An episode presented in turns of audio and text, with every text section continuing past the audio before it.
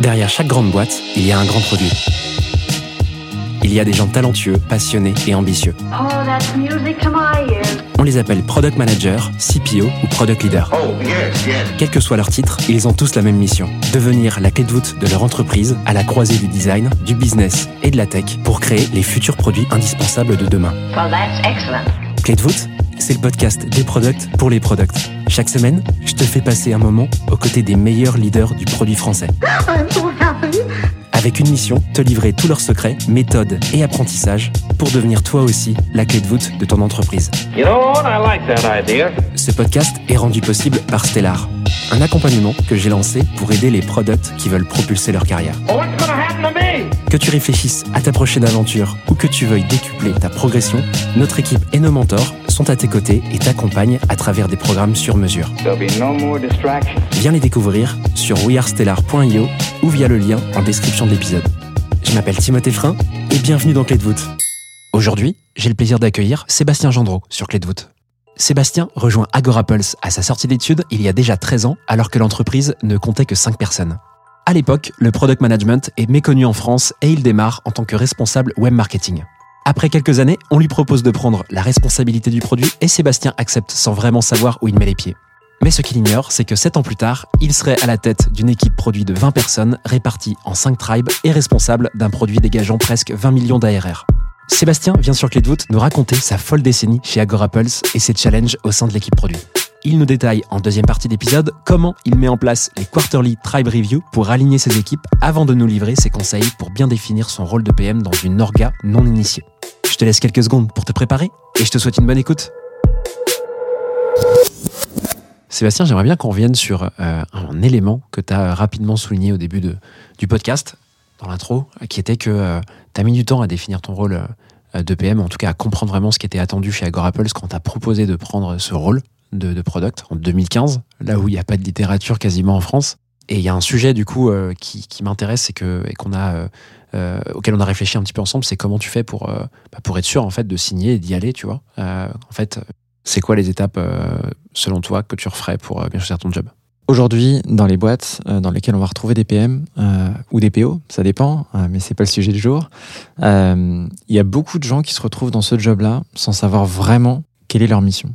Et je pense qu'il y a un impondérable aujourd'hui pour bien s'épanouir dans ce job de PM, c'est de demander soit à son N plus 1, euh, soit à la direction, qu'est-ce qui est attendu du PM On attend quoi du product manager? Parce qu'à la fin, on a des PM qui se retrouvent à être des chefs de projet, on a des PM qui se retrouvent à être des PO, on a des PM qui se retrouvent à faire que de la discovery ou que du delivery ou euh, un petit peu tout mais sans avoir vraiment d'objectif et qui à la fin se retrouvent juste à faire ce qu'on leur a demandé de faire. Ou alors des PM qui ont bien compris comment tout ça fonctionne, qui ont demandé euh, justement de la clarification sur leur scope et leur, euh, leur euh, responsabilité, leur accountability, et qui donc sont épanouis parce qu'ils savent où ils ont mis les pieds. À l'époque où, en 2015, ils, m'ont demandé de prendre la responsabilité produit chez Agorapulse, un, je savais pas ce que ça voulait dire, et deux, j'ai j'ai certainement donné la réponse qui était la meilleure possible à ce moment-là, mais j'en avais aucune espèce d'idée qui était je sais pas.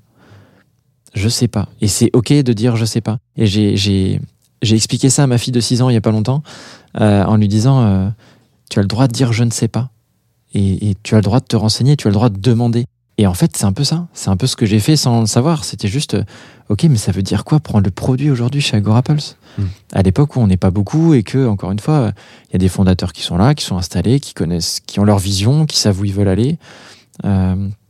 Donc First PM, tu peux le faire, mais, mais Qui arrive dans une équipe existante avec un manager et, quelqu'un qui connaît le métier de PM, c'est aussi bien d'aller le challenger sur, ok, euh, ça veut dire quoi exactement si je vous rejoins aujourd'hui? Donc demander une, fiche de poste claire. Euh, et chez Agorapulse, on a mis en place ce qu'on appelle des What Success Look Like. Donc c'est une page, en gros, qui est euh, revue tous les six mois et qui définit ce qu'est le succès pour n'importe qui dans la boîte.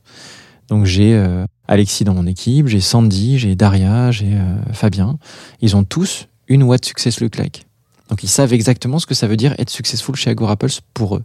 C'est pas Avec un leurs objectifs, ou- etc. Non, ça, ça peut être des objectifs d'évolution personnelle, par exemple. Euh, ça peut être. euh, on va rarement mettre là-dedans des objectifs purement business. Parce que souvent, dans le produit, c'est des objectifs d'équipe. Donc, c'est un peu difficile de ressortir des individualités. Euh, mais par contre, des objectifs voilà, de, de- d'évolution, de progression personnelle euh, qu'on va, qu'on va mettre à l'intérieur, avec une redéfinition claire du scope, des responsabilités, etc. Ça, ce que tu conseillerais à des PM qui sont déjà en poste ou des PM qui cherchent un job? Les deux. En fait, à partir du moment où on est perdu, euh, faut, faut aller demander quoi. Donc, c'est définir une fiche.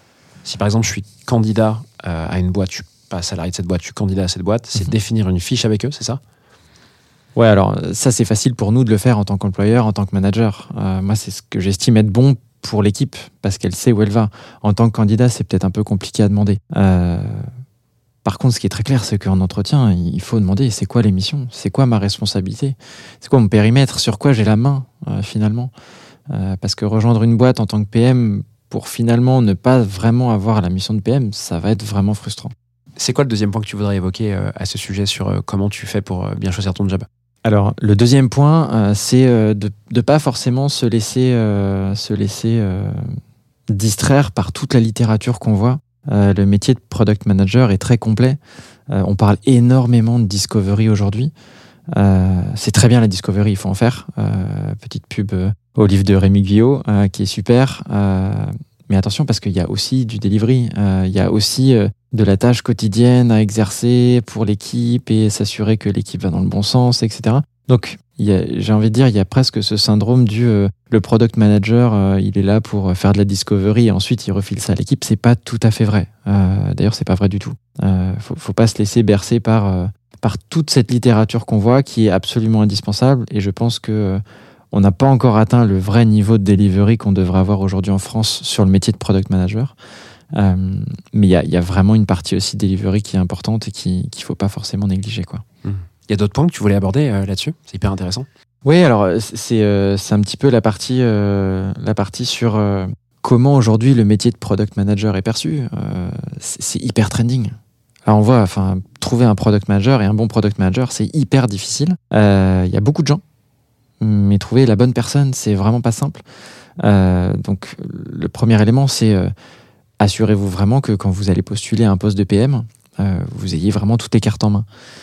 J'ai fait passer des entretiens, certains, où parfois j'avais l'impression d'apprendre quelque chose aux candidats sur des modèles de roadmap, sur des formats de priorisation, sur ce genre de choses. Attention parce que c'est quand même hyper important d'arriver préparé sur ce genre de sur ce genre d'entretien. Et oui, c'est trendy. Être PM, c'est super trendy. Être PM, c'est ça semble être un peu le poste sympa, mais c'est hyper difficile. C'est hyper difficile et, et je pense qu'on n'en parle pas assez. Alors là, j'ai vu une initiative euh, récente sur euh, la charge mentale dans les métiers du produit euh, que je trouve que je trouve vraiment intéressante et qui, à mon avis, euh, va sortir beaucoup de beaucoup de, de bons de bonnes choses à traiter. C'est vrai qu'il y a un sujet. là-dessus sur le fait que le job soit, comme tu dis, tendance. Euh, Il y a une vraie question, je pense, qui n'est pas euh, posée par plein de monde, mais c'est pas que sur le product, c'est, je pense, sur tous les métiers un peu trendy, c'est pourquoi tu veux vraiment faire ça, tu vois? Euh, moi, j'aime bien la poser à des gens que je croise parce que euh, je t'aperçois qu'en grattant un petit peu, alors il y a des gens, ils sont clairement, ils sont faits pour ça. Ils sont ultra passionnés. ils- ont vraiment les, valeurs de, ce métier, quoi. Euh, mais autant il y a plein de gens, effectivement, tu sens que les raisons sont plus dans. C'est pas négatif, mais un peu dans l'opportunité de vie, tu vois, en se disant bah, c'est là qu'il faut aller parce que c'est bien payé, parce que c'est le job dans la tech du moment et tout. Et, euh, pourtant, c'est des gens qui n'ont pas forcément la fibre ou peut-être pas assez de passion.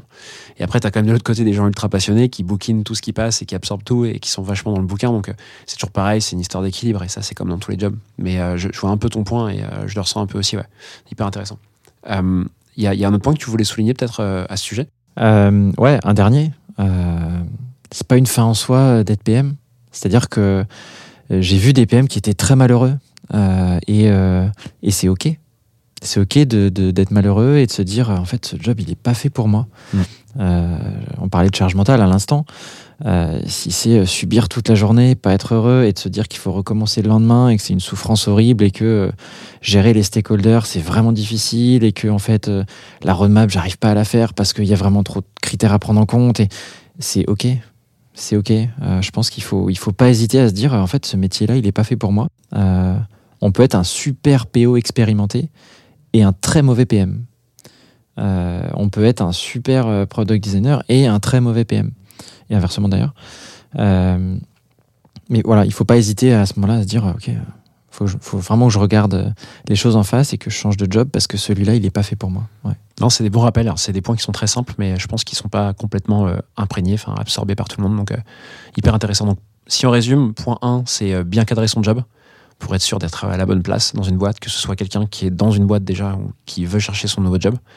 Le deuxième point, c'est de faire attention à toute la littérature product qui est un peu, un peu trop pointue ou qui se concentre beaucoup sur des sujets de discovery alors que c'est qu'une partie du métier. Et que euh, la réalité, on le voit bien dans un contexte euh, économique où en fait aujourd'hui on regarde beaucoup plus la renta. Euh, et ben, il faut construire des produits, livrer de la valeur aux users. Et d'ailleurs, euh, cette période, elle est incroyable pour, pour être PM aujourd'hui, enfin de mon point de vue, parce que ça te permet quand même de, d'apprendre à faire des produits rentables. Et demain, quand l'économie redémarrera, bah, tu lèveras des fonds pour faire des, produits rentables, c'est pas mal. Troisième point, si je comprends, tu m'accompagnes.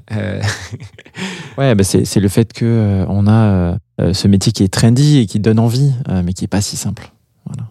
Et pour finir, euh, ne pas hésiter à euh, se remettre en question en se disant que peut-être que c'est pas la bonne place pour nous, le bon job, euh, ou peut-être pas la bonne boîte, et qu'il faut pas hésiter à, bouger, à changer de job, à tester d'autres trucs. Il y a aussi plein de métiers connexes au product qui sont hyper cool. Il y a des gens qui sont hyper forts en service client, par exemple, en custom success, qui ont cette empathie et cette fibre pour faire ça, mais qui, je dis pas que les gens ont moins de choses à gérer en custom success, mais en tout cas, il y a peut-être un peu moins de, de prio à faire, de- d'aller-retour euh, entre différents, euh, différentes équipes, différents départements dans une boîte. Donc, euh, Voilà, dans une boîte produit, il y a beaucoup de ponts. Ouais. Et, euh, et on peut certainement trouver euh, le job qui nous correspond à partir du moment où on voit très bien que dans un de ceux-là, on n'est pas, on n'est pas à l'aise. quoi. C'est Celui-là.